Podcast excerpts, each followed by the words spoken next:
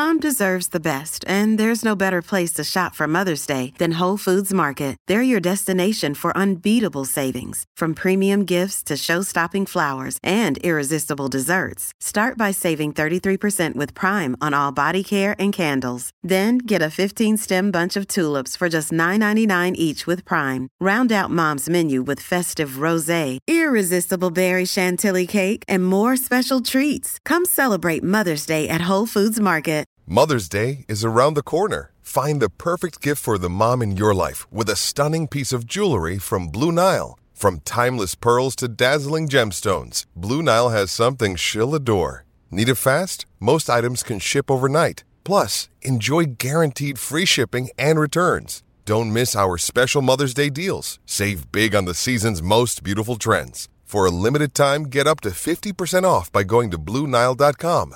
That's BlueNile.com. Here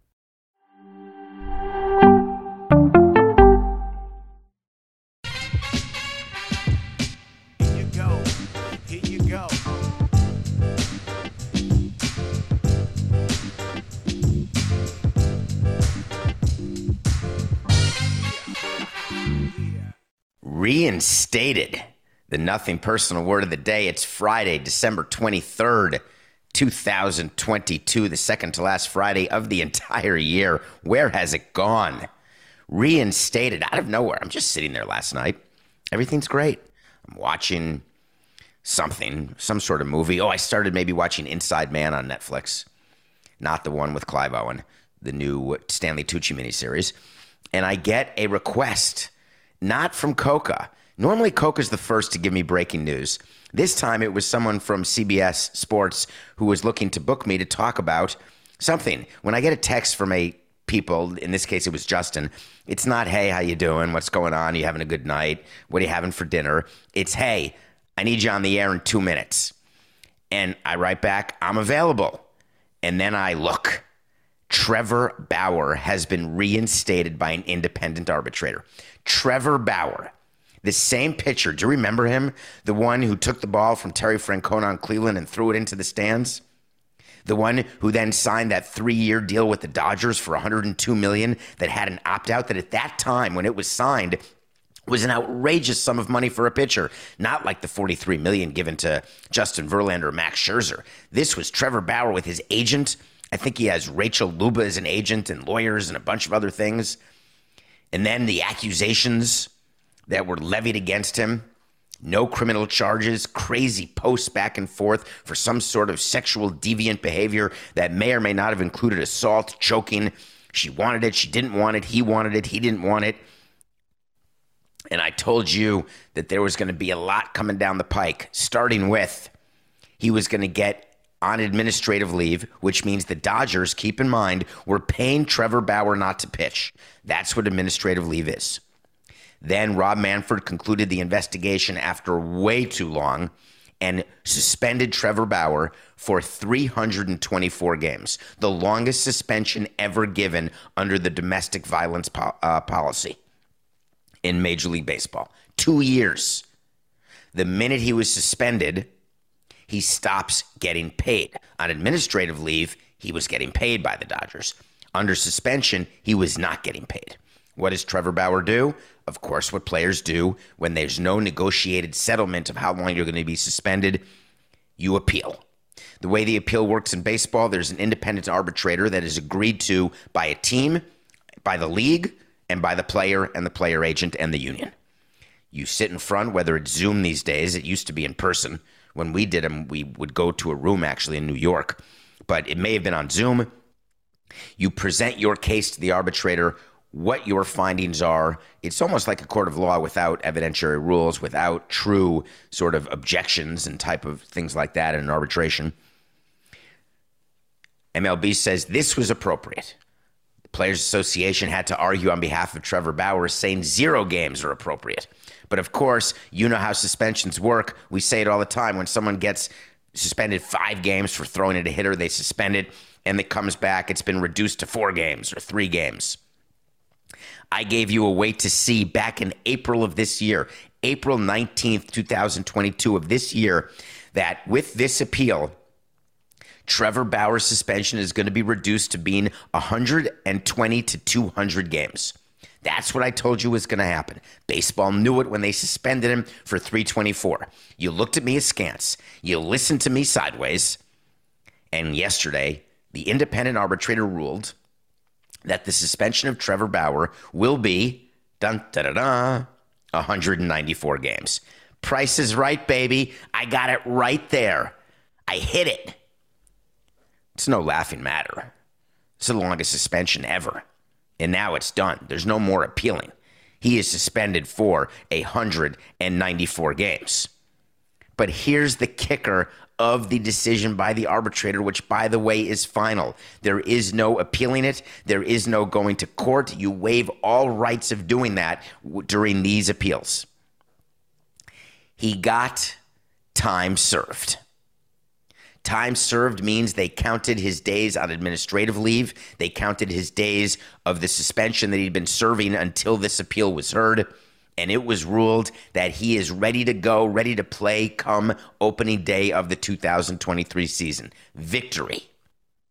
But there was another part of the ruling regarding what his fine will be and what his lost salary will be. Keep in mind that he got a three year, $102 million deal from the Dodgers. He will have been paid $64.5 million by the Dodgers by the end of 2023.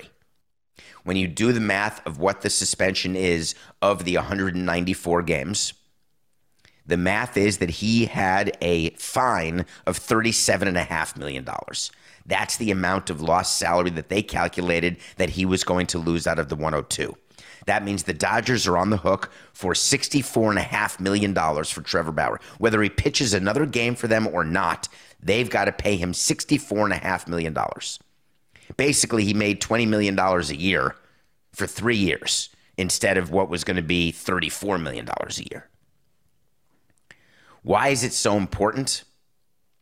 Because the Dodgers have been operating in the dark as it relates to their luxury tax bill.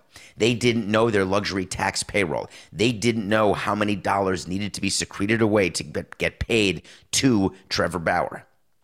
It also impacts revenue sharing because the amount of revenue the Dodgers have is not the sole calculation used to figure out the amount of money the Dodgers pay into the revenue sharing system. Their entire finances were up in the air until this decision was laid out by the arbitrator. So, how does it work mechanically? Mechanically, Trevor Bauer is going to be paid for about 110 games this year.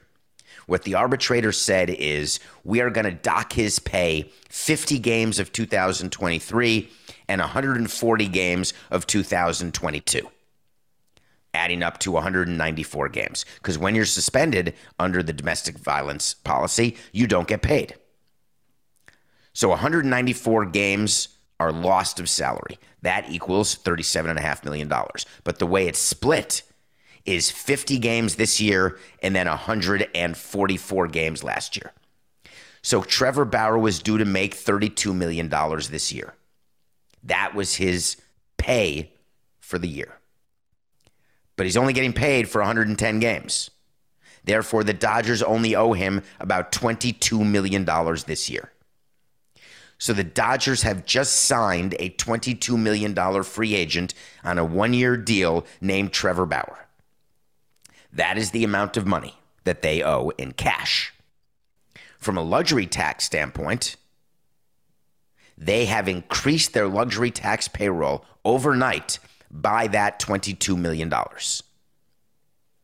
But the Dodgers have said, without saying the real words, just like I told you in August of 2021, when this first happened, August 2nd, 2021, a wait to see said to you that Trevor Bauer will never wear a Dodger uniform again.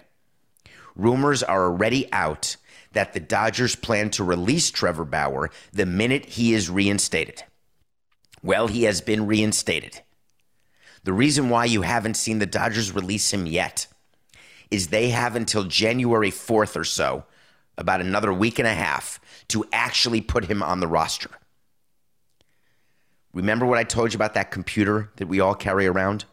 that computer which has the roster of all 30 teams, that computer which has 40 players on your team roster and then 26 on your active team roster, and how you cannot sign a free agent and put him on your roster if there's no room without getting rid of a player. It just happened. It just happened in Boston. Boston added a player to their roster. They couldn't do it before designating for assignment Eric Hosmer. When you designate a player for assignment, that means that you have 10 days to trade him or release him.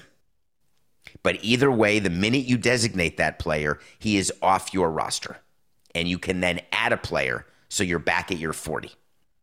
So the Red Sox had to get rid of Eric Hosmer in order to add the player they added. The Dodgers have until January 4th to add Trevor Bauer to the roster. He will be added to the roster. They've got to make room for him to be added. They cannot release him or designate him until he's reinstated back on the roster. So the mechanics are they're going to add him back to the roster, then immediately designate him for assignment. Now, you could be telling me, but David, they need pitching. They got Buehler out on Tommy John. They got the Padres who have fired up. They have got the Giants who got uh, Rodon and they got Correa and they got Judge. So the Giants are totally back in it. The Padres got Mantle and Ruth and Gehrig and they're back in it. So the Dodgers could use someone to pair with Dustin May and Walker Buehler, the Tommy John pair. Right now, they're looking at Urias and Kershaw. Nope, it's not going to happen. I'm saying it again. Trevor Bauer will not pitch for the Dodgers. What does MLB do when they get that result? They get statements ready. They announce it through a statement.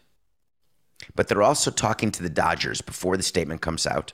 They're also figuring out exactly what is going to happen with the player. Why do I say that's so important in this case? Trevor Bauer has shown to be extremely litigious. Trevor Bauer has shown that he will fight anything, both in the press through his Twitter account, which is significant. I mean, not as it relates to Messi or Ronaldo, but as it relates to most MLB players, it's pretty significant. I don't know if he's number one, Coca, but he's certainly in the top 10, I would think, of baseball Twitter followers, and he uses them. His agent is whatever you want to say about his agent, but she also enjoys the press. So MLB has to get together and figure out what are we going to say in the announcement and then what are we telling the Dodgers to do. Now, MLB telling teams to do something, you're going to say that never happens. Okay. I'm not going to tell you it happens. And then I'm going to tell you to go to nothing personal with David Samson. And then I'm going to tell you to look right at my face when I do this. I may have just closed my left eye while doing a horse call. I can't do my right eye. Absolutely no ability. Can you wink with both eyes? I try to do the facial gesture to wink with my right eye, and my right eye won't close. Even at night. Isn't that weird? No, no, not that guy. You ever slept with someone who sleeps with their eyes open? Now that's weird. Okay, so the Dodgers have to figure out a way to get rid of Bauer. Ideally, they would see if another team is going to pay his $22 million. Baseball says to the Dodgers, there is no team who's going to pick him up off waivers. When you designate a player for assignment and put that player through waivers, you are making that player at his contract available to the other 29 teams. And it's done in an order, reverse order of worst record if you have the first worst record, you have a chance to take this player and he's yours. You don't have to trade anyone for him. You get Trevor Bauer, but you get him as is. And as is is $20 million for this coming year. $22 million. 29 teams are going to say no. So forget that. The Dodgers are aware that they're going to have to pay $22 million. The only savings that they can get is if another team signs him as a free agent, because once no team claims him, he becomes a regular free agent like everybody else. The way Verlander was, the way Rodon was, the way Andrew Heaney was. Any team can sign him. But the cool part is when you sign Trevor Bauer, you can sign him to the league minimum because he's already getting his $22 million from the Dodgers. The only way Trevor Bauer gets more than $22 million is if in free agency, a team says, I will give you a two year deal. I will pay you the league minimum this year because you're getting money from the Dodgers.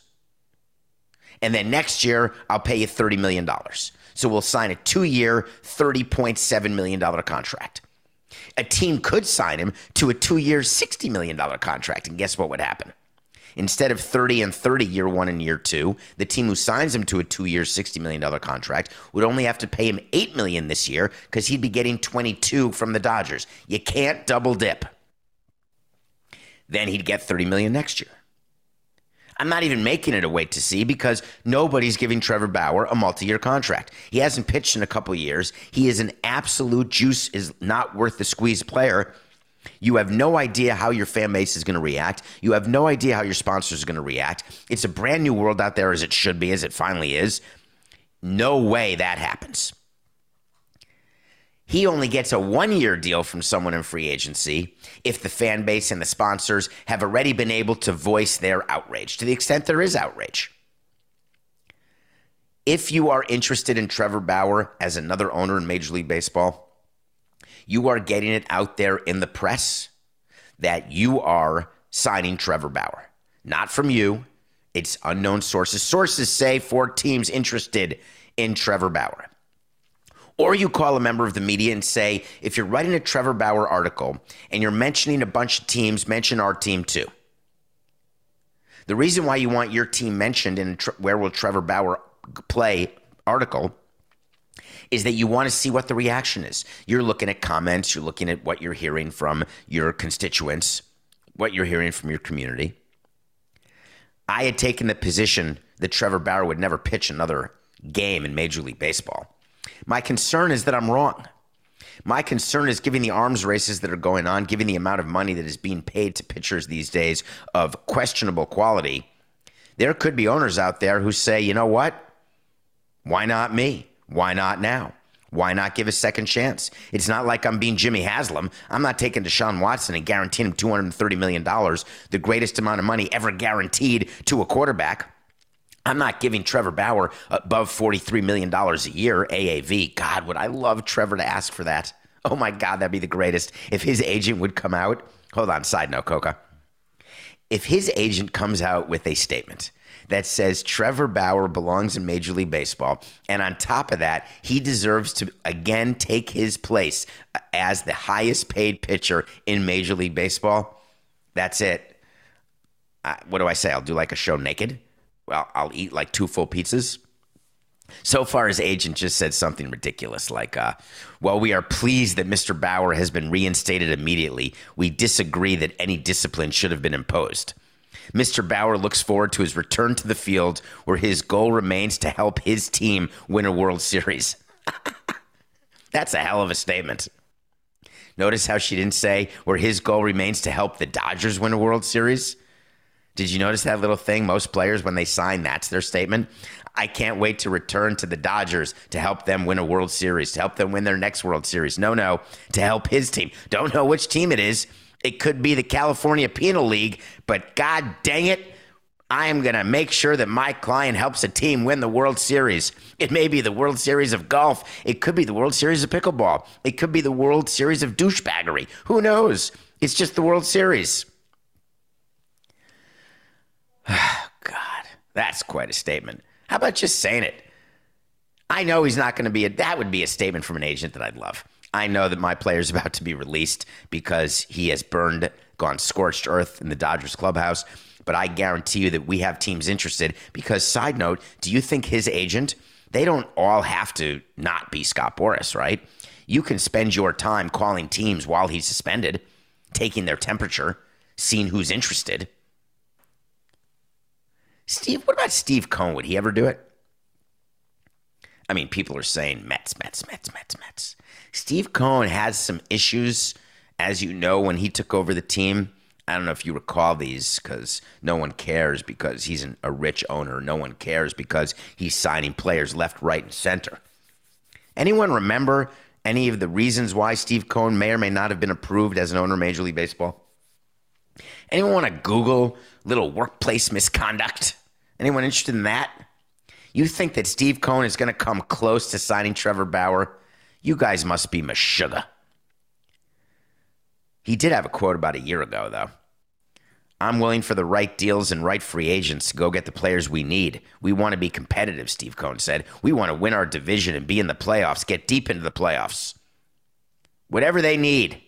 I mean, he's done that, right? Whatever the Mets need, they want, they get. They could use more pitching. Don't get me wrong. I don't know that Trevor Bauer is anything more than a four starter at best. He could be a seven starter. But Steve Cohen and his background, not going to happen. But there are owners out there who are willing to f- float the trial balloon, check it out. This is where MLB gets involved.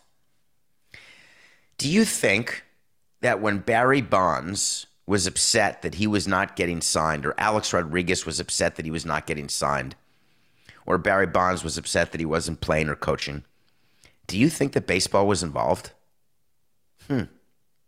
I don't know. That'd be strange, wouldn't it? Why would you pick on those two guys? We'll see what happens. Sure as hell going to be interesting. For once, the Dodgers or any team had a great response to this. The Dodgers had a statement they released.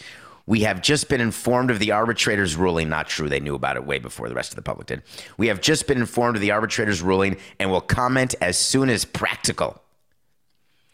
Now, practical, right? There's a definition. Coca, hold on.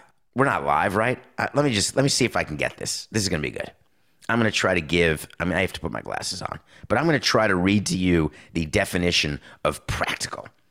Of or concerned with the actual doing or use of something rather than with theory and ideas. Hmm. So it's actual, not theoretical. Well, they know exactly. There is no more, right? Before the arbitrator rules, any sort of speculation about Trevor Bauer, that is theoretical. Once there's a ruling, it's no longer theoretical. You're now practical. As soon as practical is right now. Unless you're referring to the fact that you couldn't reach your crisis PR team, unless you're referring to the fact that MLB didn't give you enough time to come up with a plan or a comment, that's not true. This was always known. The dot, what do you think? I'm the only one? I'm a genius? when I said 120 to 200 games, like somehow I had information that the Dodgers didn't have. Just been in the game a long time. So Stan Kasten and Andrew Friedman. They definitely knew that a suspension of 194 games was not just possible, but likely. To me, it's as soon as practical to know what to do the minute it happens. Show me that you were planned. Show me that you were prepared. Make your move. But wait, let's get back to MLB. What would the advantage be of not releasing Trevor Bauer until close to spring training? Hmm. You don't pay any money to a player until the regular season starts. If you've got room on your roster, you can put him on your roster and just sit there. He's not suspended. Spring training hasn't started. He doesn't have to go on the winter caravan. Only the media circus starts when you report for spring training. There's no more winter meetings, no more GM meetings. There's owners' meetings coming up, but if you're Stan Kasten or Mark Walters, you can just avoid it, avoid the press, not talk to them. Andrew Friedman could do the same. Give teams less time, give him less time to shop himself. Wow, that would be interesting if they did not release him until closer to the regular season. But maybe they say, we have information now from all 29 teams. He's not going anywhere. Ah, we'll release him now. Let him try. Let's not give him another reason to be litigious. Let's release him. Let him try to sign with another team. But oh no. What if he alleges that he was told that all teams were told not to sign him? That would be very bad. How's he going to prove that? You think Rob Manfred sent an email? It's not how it works. Think there's a paper trail? Uh uh-uh. uh Come on. What do you think? We're stupid? Don't answer that. As Steve Cohen is sitting here deciding what to do, it's day three of the post Carlos Correa Armageddon by the Bay.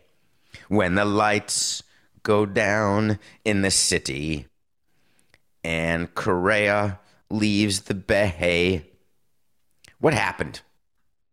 Some articles were written yesterday. I just want to mention a few of them. Great job by The Athletic putting together stories about the impact of the Correa signing, the impact of Steve Cohen's actions on Major League Baseball. We told you during our show, whenever it was, Coco, was it two days ago or one day ago, when Correa signed, that there is going to be fallout.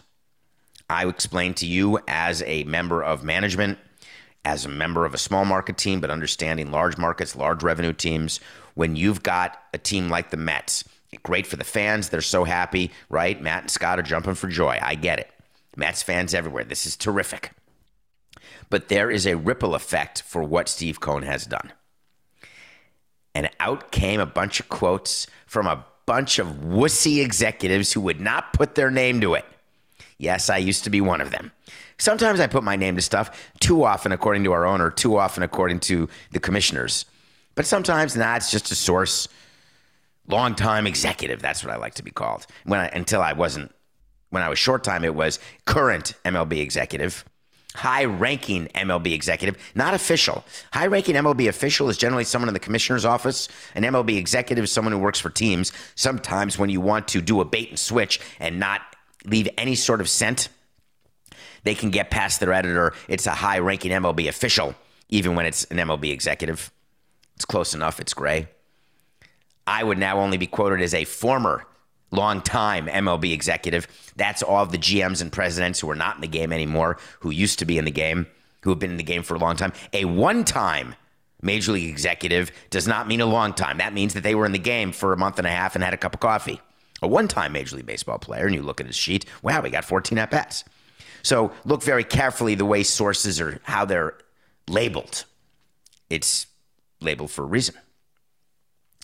So the reason why you're not seeing actual names associated with some of these quotes about how bad Steve Cohen is for baseball is that MLB as an industry and the commissioner's office specifically, they are not prepared right now to put names behind issues the way the NFL was with Jim Irsay and the Daniel Snyder situation, right? There's stages to what to do, and there is no set answer that they have of how they're going to deal with Steve Cohen because there's nothing they can do right now one of the uh, officials, and this person was called an official with another team, told The Athletic, I think it's going to have consequences for him, speaking of Steve Cohen, down the road. There's no collusion, but there was a reason nobody for years ever went past 300 million. You still have partners, and there's a system. That quote has gotten a heck of a lot of attention, and I want to address it. We know the payroll of every other team we get a document that shows what the payroll is once the season has started. We don't get their budgeted payroll because then you could take advantage of a team when you know a team has to cut payroll. That means they've got a player who is who must get traded or released. Although release doesn't count if no one picks him up, as we talked about earlier in the show, because then you're still paying the full salary. So the MLB will not disclose to teams who's cutting payroll, who's raising payroll, but they have it in front of them. All 30 teams submit their budget for the upcoming year to Major League Baseball. It's all done under the theory of estimating revenue sharing, both payments and receipts. So teams have an idea of the amount of revenue sharing that they are going to pay and the revenue sharing that they are going to receive. These are estimates. I came to learn in Major League Baseball that every single team lies when they submit their budget, their early season budget to Major League Baseball because they don't want to show as much revenue as they're going to have. They want to show high expenses, higher expenses than they're going to have because they want to show that they are giving less revenue sharing into the system. Why? Because if you know as a revenue sharing recipient that you are getting more revenue sharing than you thought, all of a sudden you have more money available for payroll. You are therefore competing for free agents with these large payroll, large market teams. If I knew that our payroll could be $30 million higher because of money we're getting in revenue sharing, I'm going to go out and compete for a $30 million player with teams who can just sign a $30 million player. They don't like that. Big teams don't like that. Then there's another revenue sharing estimation once the season starts. And you're like, wow, that's cool. We're going to get more money than we thought. Damn, it's too late. No players we can sign. Let's see what the dreck is on waivers. See we can get at the trade deadline if we're in it, but we're probably out of it already. There's a lot of stuff that's going on in Major League Baseball as it relates to how these teams are put together. Trust me, it's a whole thing. So, Major League Baseball has all these sheets. They don't share anything about the other teams. They only share your estimates. They share then as the season starts, you start to see stuff from the other teams. You start to see their season ticket numbers. You start to see their revenue numbers, their gate revenue. You start to see where they're headed. Hmm, interesting. I wonder whether Major League Baseball would have any sort of talk with a team saying, do not go over $300 million. No. The reason why they agreed to the Steve Cohen tax of $293 million is that the thought of a team going over that amount, they thought it would be the Dodgers, they thought it would be the Mets, and that's it. At most. They were okay with the Mets going to the Steve Cohen level. They didn't think he'd go over because it was such a horrific penalty of 75% of every dollar you spend over it. If you do it two years in a row, 90% of every dollar you spend over it. But they need to look no further than the NBA, where there are teams that go over the tax all the time and they pay dollar for dollar very often. You sign a player for five million, that's a $10 million player all of a sudden. Is that a deterrent? For some owners, yes. When you have a business that's now trading at seven instead of 20, you're going to pay attention to luxury tax. I'm talking about Carnival and Micky Arison. He's always paid attention to luxury tax, just like luxury liners. But there was no collusion. There was no even unwritten or unsaid thing about th- the $300 million level. Think about it. How many teams are even close to that? What do you think? He sits down with the Guardians and the Royals and the Marlins and says, listen, try to stay below the Steve Cohen level tax. It's laughable. They weren't even going to be close. There's no set of projections that has them even close. You've got teams like the Cardinals, the Red Sox. They're not going to get there. Cubs, no. They were never going to get to $300 million. So, this quote, this official said, there was a reason nobody ever went past 300 million, not accurate. A different executive said, Our sport feels broken now. We've got somebody with three times the median payroll and has no care whatsoever for the long term of any of these contracts in terms of the risks associated with any of them. Excuse me. That's been going on for, wait for it, 10 years. When we were looking at signing Pujols in 2012, ah, don't worry about the last few years of the deal, and we're just the Marlins.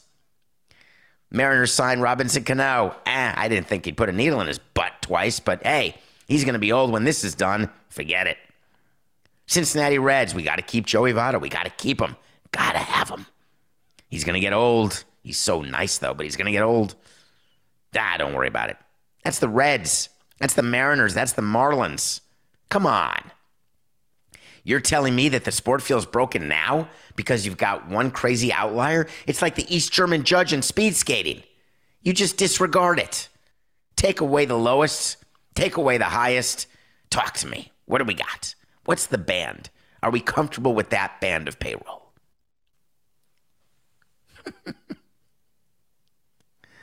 Owners are trying to figure out do they need to deal with Steve Cohen? Do they not need to deal with Steve Cohen? Listen to me now and hear me later.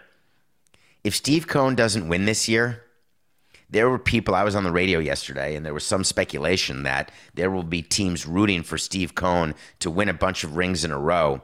So that shows the economic disparity. It shows what an unfair playing field it is. It will lead to change within baseball. I have a different view. If he wins five rings in a row, you've got owners who are going to say, Christ, we better do that because we really want to win rings. What baseball is rooting for is that Steve Cohen and the Mets don't even make the playoffs. Because then the owners look and say, Look, you idiot, you just lost $200 million over six months for nothing. You're sitting here with the rest of us. Keep doing it.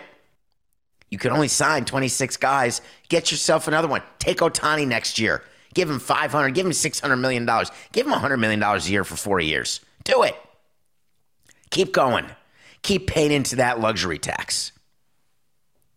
People have asked me questions recently, a lot of people actually, about luxury tax because there's this talk of Steve Cohen paying $111 million, wondering where it goes and how it works.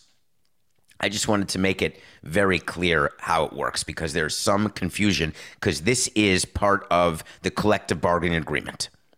50% of all luxury tax goes for the player investment plan and 50% of luxury tax goes into a special discretionary fund. Guess who gets the, to have the discretion? The commissioner. Gets who gets the money from that discretionary fund? Wait for it. Any team that receives revenue sharing that can grow their attendance and revenue over a multi year period, they are eligible to receive 50% of the money in this fund that's created with all the luxury tax that's paid. The Players Association love that. They want teams to grow attendance. They want teams to grow revenue. They want teams to be rewarded for growing attendance and revenue. They want teams to have higher payrolls. If teams get paid money from the Mets, let's say with their $111 million tax, if teams receive that, they're likely going to use that not to pay down debt. They're going to use that to add payroll. So the Players Association is very happy about that. So it's going to be fascinating to watch. Who's going to get the Mets money and what they're going to do with it? The CBA actually has within it, if you read it, and this is a quote from the CBA the commissioner will provide the Players Association with a written statement as part of the consultation process regarding the factors that are to be considered in making a distribution to a club.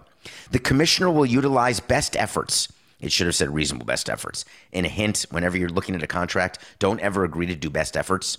Always say reasonable best efforts because best efforts is a level of. Um, what is the word, Coco, when you really have to do something, like you can't pretend you're doing it? Like when you agree to do best efforts, it means that you are totally doing the best you can. Reasonable best efforts is, hey, I couldn't find a pair of pants that fit.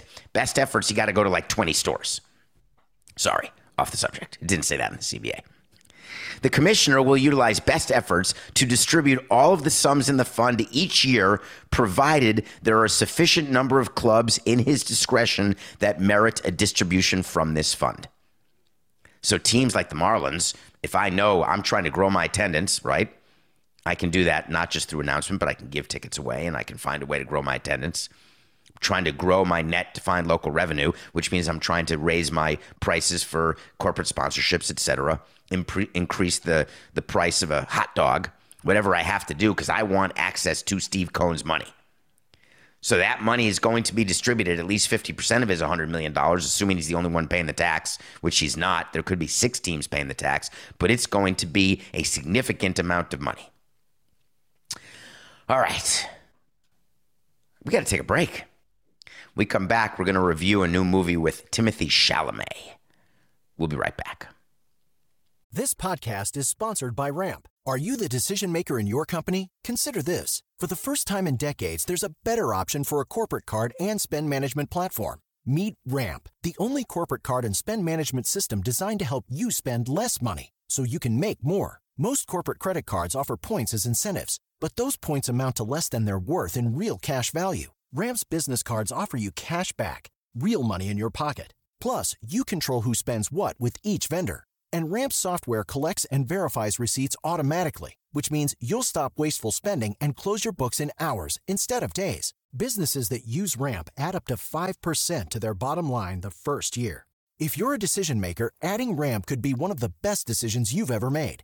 And now get $250 when you join Ramp for free. Just go to ramp.com slash easy. Ramp.com slash easy. R-A-M-P dot com slash easy. Cards issued by Sutton Bank and Celtic Bank members FDIC terms and conditions apply.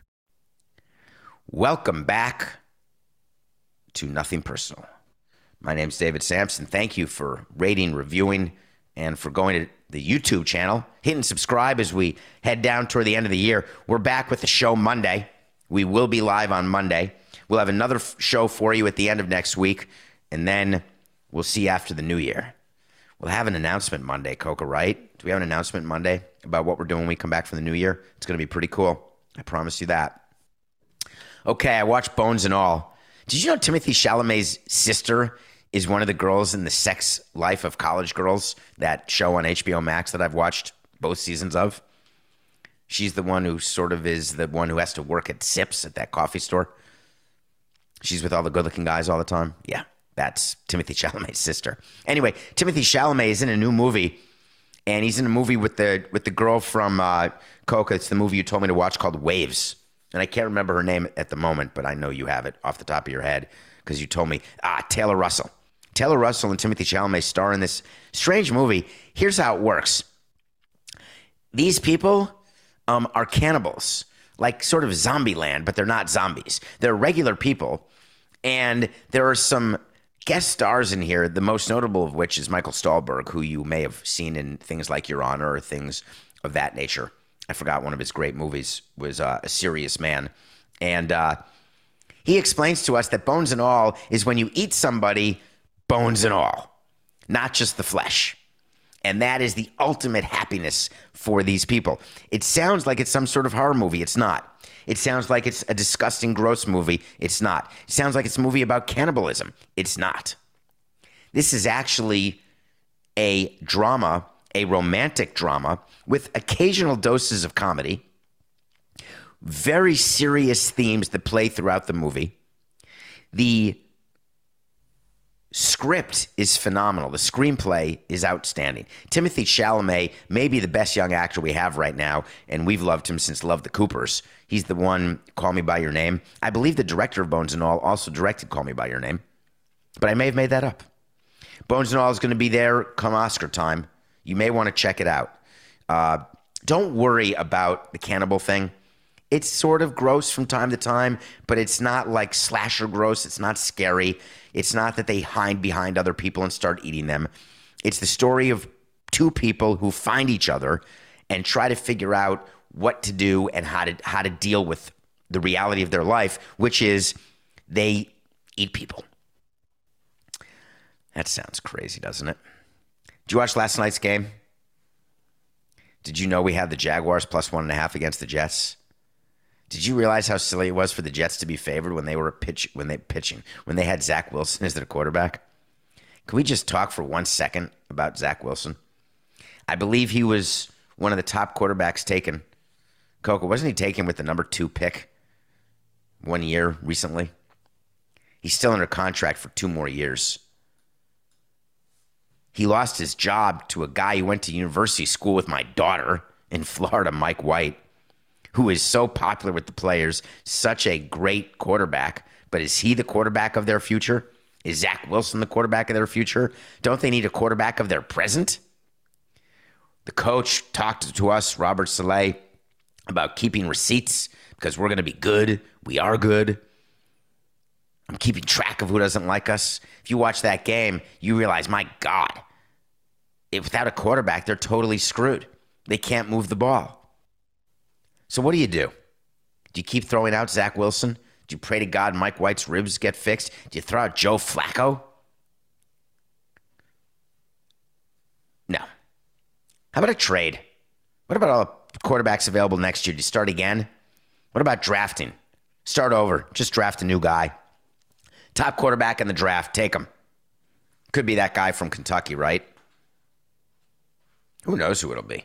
No. You're Woody Johnson with the Jets. You've got to get an experienced quarterback. How about trading for Derek Carr? How about signing Baker Mayfield? Is that an upgrade? How crappy is it to know that you have a quarterback situation you have to deal with, which is why owners sign these quarterbacks to these deals that you look at and say, my God, those seem irrational.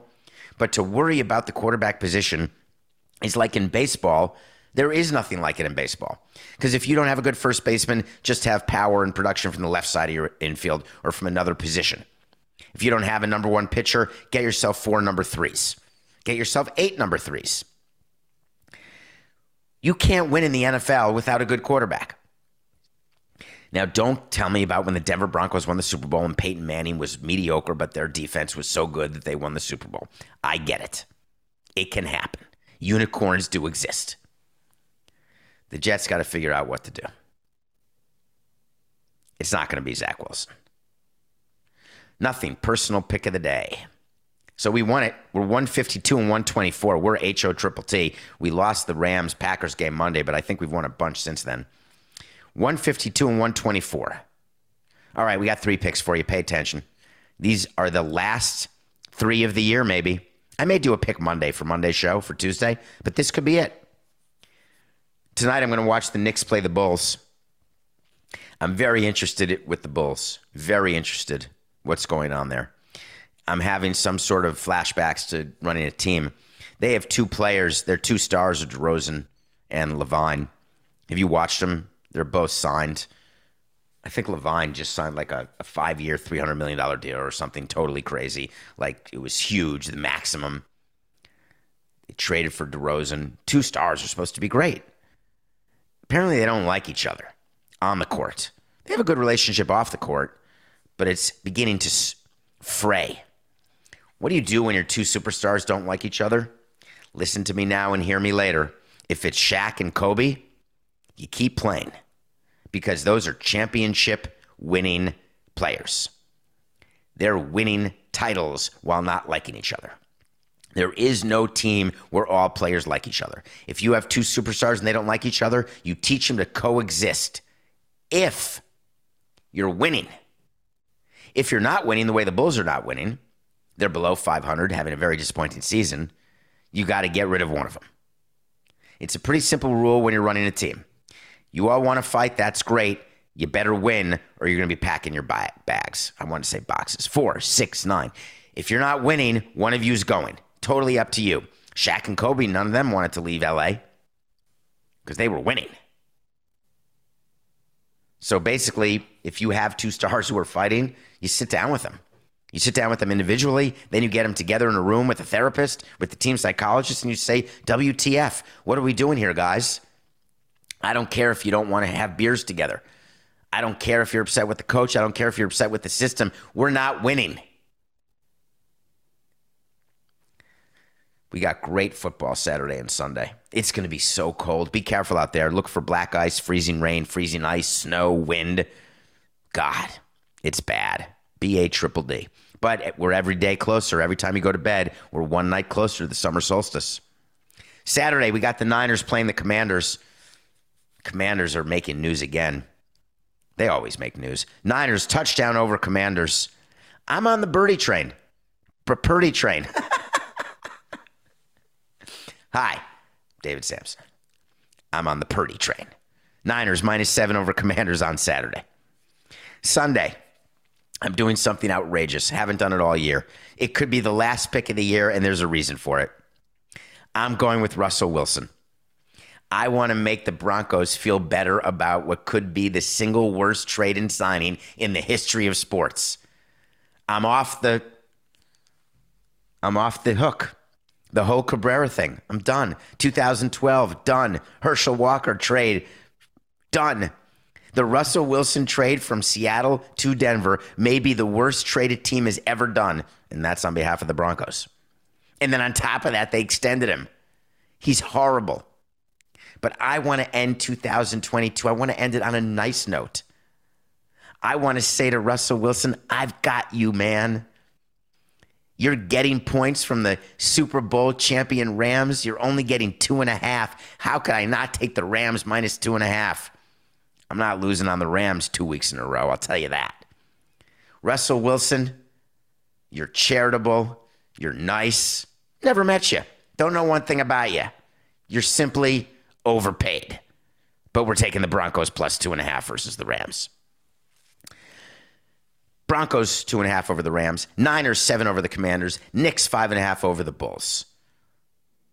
God, what a week of news it's been. Thank you for being with me every step of the way. Crazy week in baseball, crazy week in other sports. Seems like a month ago we had the World Cup, doesn't it? We'll come back Monday for another show. Have a very Merry Christmas. Be safe. Happy Hanukkah. Have a great weekend. It's just business. This is nothing personal.